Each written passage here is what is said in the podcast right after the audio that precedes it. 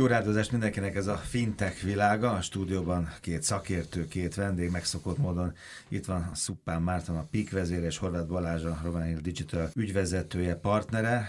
Rendkívül népszerű az azonnali fizetés, 9 millió átutalás egy hónap alatt, majd erről fogunk beszélgetni. Balázs asztala lesz nagy részt, de előtte rövid hírek, short news. Igen, nézzünk egy pár izgalmas rövid hír, de ebből is van, ami Balázsék asztalét. A RowanHillnek hoztuk el az aktuális hírlevelét, a szakmai hírlevelét, ebből szemezgettünk egy kicsit. Beszélgetünk egy kicsit a Samsung Moneyról, aztán megnézzük a Google-nek egy hang alapú átutalással kapcsolatos újítását, és aztán még nézzünk egy szomorú hírt a Monzóról, igen. Kezdjük akkor ezzel a Monzóval szerintem, mert ez visszacsatol az előző heti műsorhoz, mert akkor volt ebből egy egész kanyarnyi, vagy ölnyi. Igen, beszéltünk jó néhány ilyen leépítés kezdeményről. Hát most összeszedtük egy ilyen, igazából egy néhány száz karakterben sikerült összeszedni azt, hogy a Monzo milyen leépítésekbe fogott, de hát ez nem kevés, most elküldtek újabb 120 embert a londoni központi irodájukba.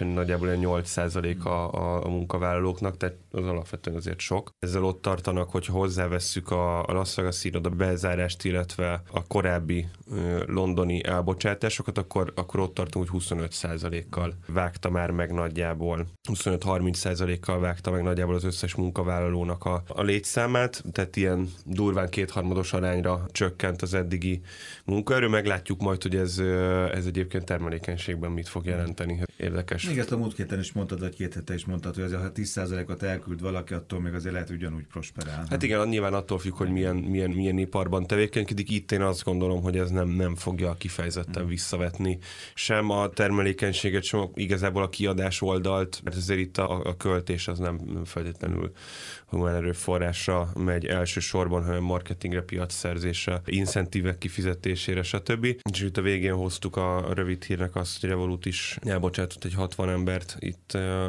az elmúlt napokban, illetve az N26 irányából is volt egy 150 fős. Abszolút, és azt látjuk egyébként, hogy nem mondjuk, hogy mögöttünk van ez az időszak, de most már nem az elején vagyunk, tehát van egy néhány hónap, ami ad kielemezhető adatokat. Abszolút ez a megfigyelhető, hogy a végfelhasználóknak szolgáltató fintech cégeket sokkal jobban megviselte a válság, mint az infrastruktúra szolgáltatókat és azokat a fintecheket, akik bankoknak, BigTecheknek és egyéb cégeknek szolgáltatnak, vagy adnak valami részmegoldást, vagy háttérszolgáltatást. Ez is rámutat arra, hogy valószínűleg egyébként ez helyes irány. Most nézzünk akkor két jó hírt, hogy ez mindenképpen újdonság és érdekes, akkor egy újabb mobil pénzkezelési platform, most már Samsung is akkor beszáll, most még nézek mindkettőtökre. Üdvözlöm én is a hallgatókat. Igen, ha megengedtek, akkor azért mondanék egy-két szót a hírlevelünkről, tehát mi ezt két hetente csináljuk, és egy pár ilyen érdekesség, rövid hírt szoktunk összeszedni, és általában egy ilyen komolyabb témát egy picit górcső alá veszünk és elemezzük. És igen, ez egyrészt minket frissen tart, és oda tudunk figyelni a dolgokra, másrészt meg nyilván a partnereinknek is próbáljuk ezeket eljuttatni. Rácsatlakoznék arra, amit Marci mondott az előbb, hogy tényleg az látszik, hogy azok, akik ilyen white labelben, B2B-ben próbálnak szolgáltatni, ők azért egy olyan háttérrel, kapcsolatrendszerrel rendelkeznek, amiben így tudnak előre menni, azok a tavaly elkezdett fejlesztések, azok szépen beérnek, és ilyen ez is, ez a Samsung a Sophie-val, amelyik egy amerikai fintech vállalat, gyakorlatilag nyilván egy nagyon erős Mastercard szponzorációval és besegítéssel rakták össze ezt. Egy újabb bankkártya, ami most a Samsung felirat van. Nincsen semmi nagy újdonság ebben a történetben, gyakorlatilag ugyanazt a számlaszolgáltatást egy mobil pénztárcába beillesztve némi megtakarítási lehetőségekkel, amit már sok százezer, akár magyar user is lát a Revolutban, ezt most Samsung felirattal is el lehet érni, és be lehet tenni egy Samsung telefonba. Az amerikai piacra lépett a Samsung ezzel a termékkel. Hogyha a Sophie-ra visszaemlékszünk, akkor jól vissza kell emlékezni, a fintech.hu-n volt 3 évvel ezelőtt egy edukációs kampányunk. Kis videók formájában mutattunk be különböző cégeket, ott az első 3-ban volt a Sophie, ami miatt ez izgalmas, hogy éredezik a Mastercard. Több izgalmas ilyen háttérinfo van ebben. Nekem megragadta a figyelmet, az egyik ilyen, hogy a Mastercard nem nagyon volt aktív az amerikai fintech piacon, tehát inkább az egy vizás piac. Érdekes, meglátjuk majd, hogy egy 2-3 műsorral ezelőtt vettük számba az amerikai nagy neobankokat. kérdés, hogy ez egy ilyen nagyon komoly Salesforce-szal, mint amit a Samsung telefonok birtoklása jelent. Ez mit fog hozni, és milyen piaci részesedést fog tudni kihasítani? Emlékszel, az európai nagyok ilyen 1-2%, igen. Ez hihetetlen, hogy mindenki mindent akar, és mindenki más területen is akar mindent. Tényleg az ember nézeget a telefonját, vagy másik telefonját, és azt mondja, most akkor lesz egy ilyen bankkártya. Abszolút körbeérnek ezek a dolgok. És ugyanakkor ezt meg látni kell, hogy a Mastercard is, meg nyilván a Visa is lépéskényszerben van, tehát egyre több helyről támadják az ő jól beépített 50 éves kártyás infrastruktúrájukat, úgyhogy mindenképpen az innováció irányába el kellett lépniük. Jó, akkor jön a hangutasítás, ugye? Tehát banki ügyfeleknek hangutasítás alapján, vagy hangutasítással különböző ügyletek, újabb ügylet lehetőségek. Így van, ez is ugye az elmúlt éveknek a trendjébe illeszkedik, hogy a biometrikus azonosítás az egyre inkább ugye telefonokon és más eszközökön is elérhetővé válik, ez az arc felismerés, szem, íris vizsgálat, stb.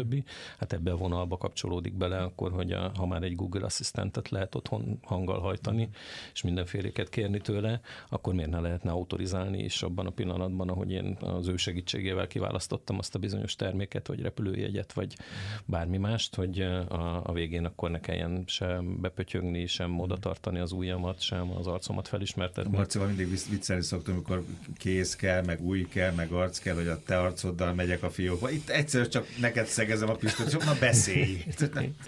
Igen, nyilván ez abszolút fölvett egyébként egyéb kérdéseket, meg majd amit a gyakorlat fog igazolni, vagy cáfolni, hogy ez mennyire jó. Jó, de ez tényleg felhasználó élmény, hogy ott van, és akkor onnan a hanggal nyomom, és nem kell semmit sem. Ez tényleg egy olyan dolog, ami trendi lesz, meg szexi lesz, meg vonzó. Hát látom a barátunknak, a kisfián, aki tényleg otthon orbaszájba hajtja a Google Assistantet, és mindent tőle kér, és ő biztos imádni fogja ezt a funkciót, majd ha egyébként annyi idős lesz, hogy fizetheti. Én azt gondolom, hogy ha valaki meg tudja ezt csinálni, akkor az a Google, tehát ő ezt az asszisztant szolgáltatást nem mondjuk, hogy tökére fejlesztette, de nagyon magas szinten áll, akár a real-time fordítással. Itt szerintem ebben a műsorban nem beszélgettünk erről, de egy ilyen 1,5 éves hír, lehet, hogy már 2 is, hogy a Google piacra dobta a real-time fordító megoldását, te tudsz úgy telefonálni egy japánnal, hogy most magyarról valószínűleg még nem, de egy angol-japánt az biztosan keresztbe fordít real-time-ban. Ehhez dobott ki device-t is, vagy dobott piacra device-t is a Google, tehát azt gondolom, hogy ez egy ilyen izgalmas alapszolgáltatás, és ami ebben az izgalmas lesz, hogy a Google alapvetően vannak end-usereknek szánt szolgáltatásai bőven, de alapvetően infrastruktúra szolgáltató. Mi is a Pinknél Google Cloudra építünk, vagy Google Cloudon belül építünk föl csomó mindent, és a Google-nek az API-t hívjuk segítségül, akár hely meghatározásra, és jó néhány dologra. Az lesz az izgalmas, amikor ezt a hangalapú fizetéssel kapcsolatos megoldást segítségül tudják hívni, akár a kis fintech cégek is, és be tudják építeni a saját megoldásukba, és azt tudja mondani egy pici cég, hogy nekem már van ilyenem, de nem kell félni, nem én fejlesztettem, ott van a Google a háttérben, és gyakorlatilag Google biztonsággal barátom. Igen. Jó, akkor nézzük a RowanHill Digitalnek ezt a kibontott témáját, ez az elmúlt negyed év az azonnali fizetésről. Így van, és nem is annyira abba akartunk belemenni, hogy akkor ilyen statisztikákkal kielemezzük, hogy akkor ez hogy sikerült, hiszen van egyrészt erről egy hivatalos kommunikáció, ami nagyon nagy sikerként állítja ezt be. Ezt mi sem cáfoljuk, egyébként tényleg a saját bőrömön is érzem, hogy mennyire felgyorsult különösen ez a vállalatok közti fizetés.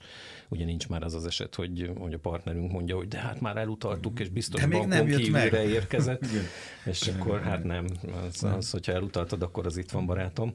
Úgyhogy mi is azt gondoljuk, hogy ez világszínvonalú az, hogy teljes bankrendszerre, teljes országon belül összerakták. Igen, egy nagy bank vezérigazgatótól hallottam, hogy nem volt reklamáció, nem volt probléma. Nem. És nem, tényleg az igaz, hogy csúszott az egésznek a bevezetése ugye 9 hónapot, de ez viszont arra adott lehetőséget, hogy tényleg mindenki odaért akkor a második határidőre. Úgyhogy mi sokkal inkább abba ástunk bele, meg abban néztünk bele, hogy na és akkor mi jön most? Mi az, amire ezt egyébként ezen kívül lehet használni?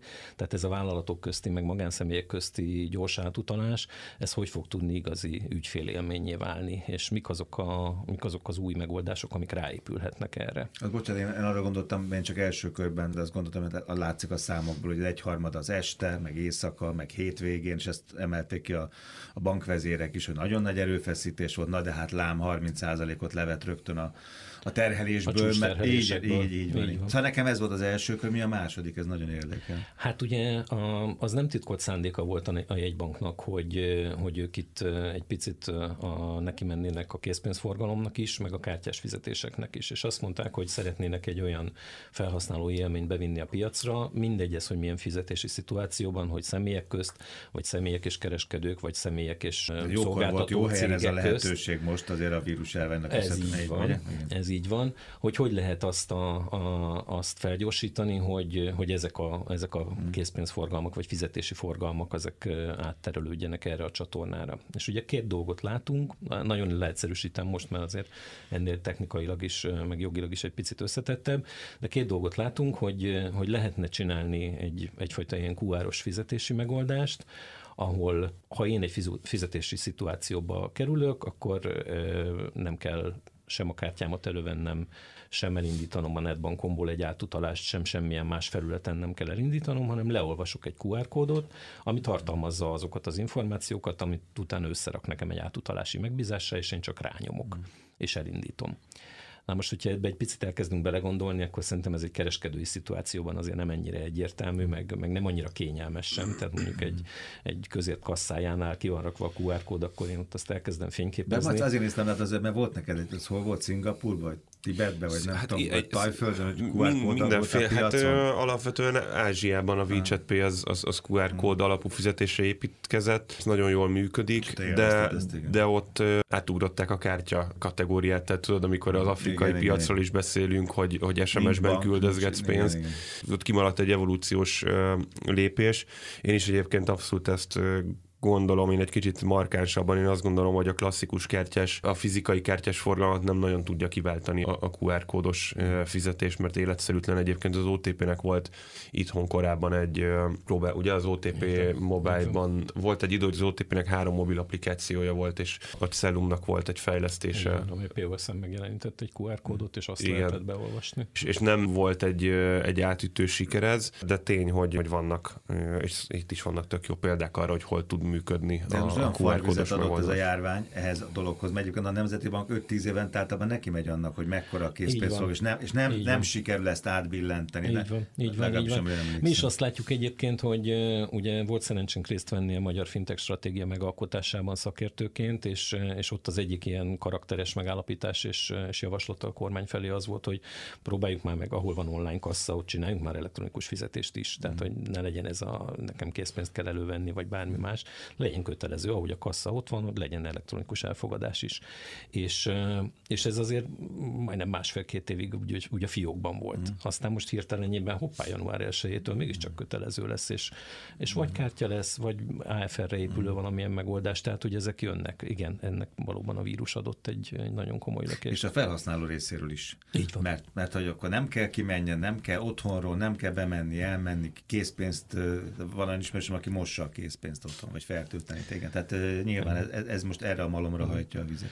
Ennek a QR-nak egyébként, amit mi látunk, hogy lehet relevanciája, az inkább a közüzemi díjak fizetése. Tehát az, hogy ne kelljen az klasszikus sárga csekkel bárhová elmenni, és azt készpénzzel kiegyenlíteni.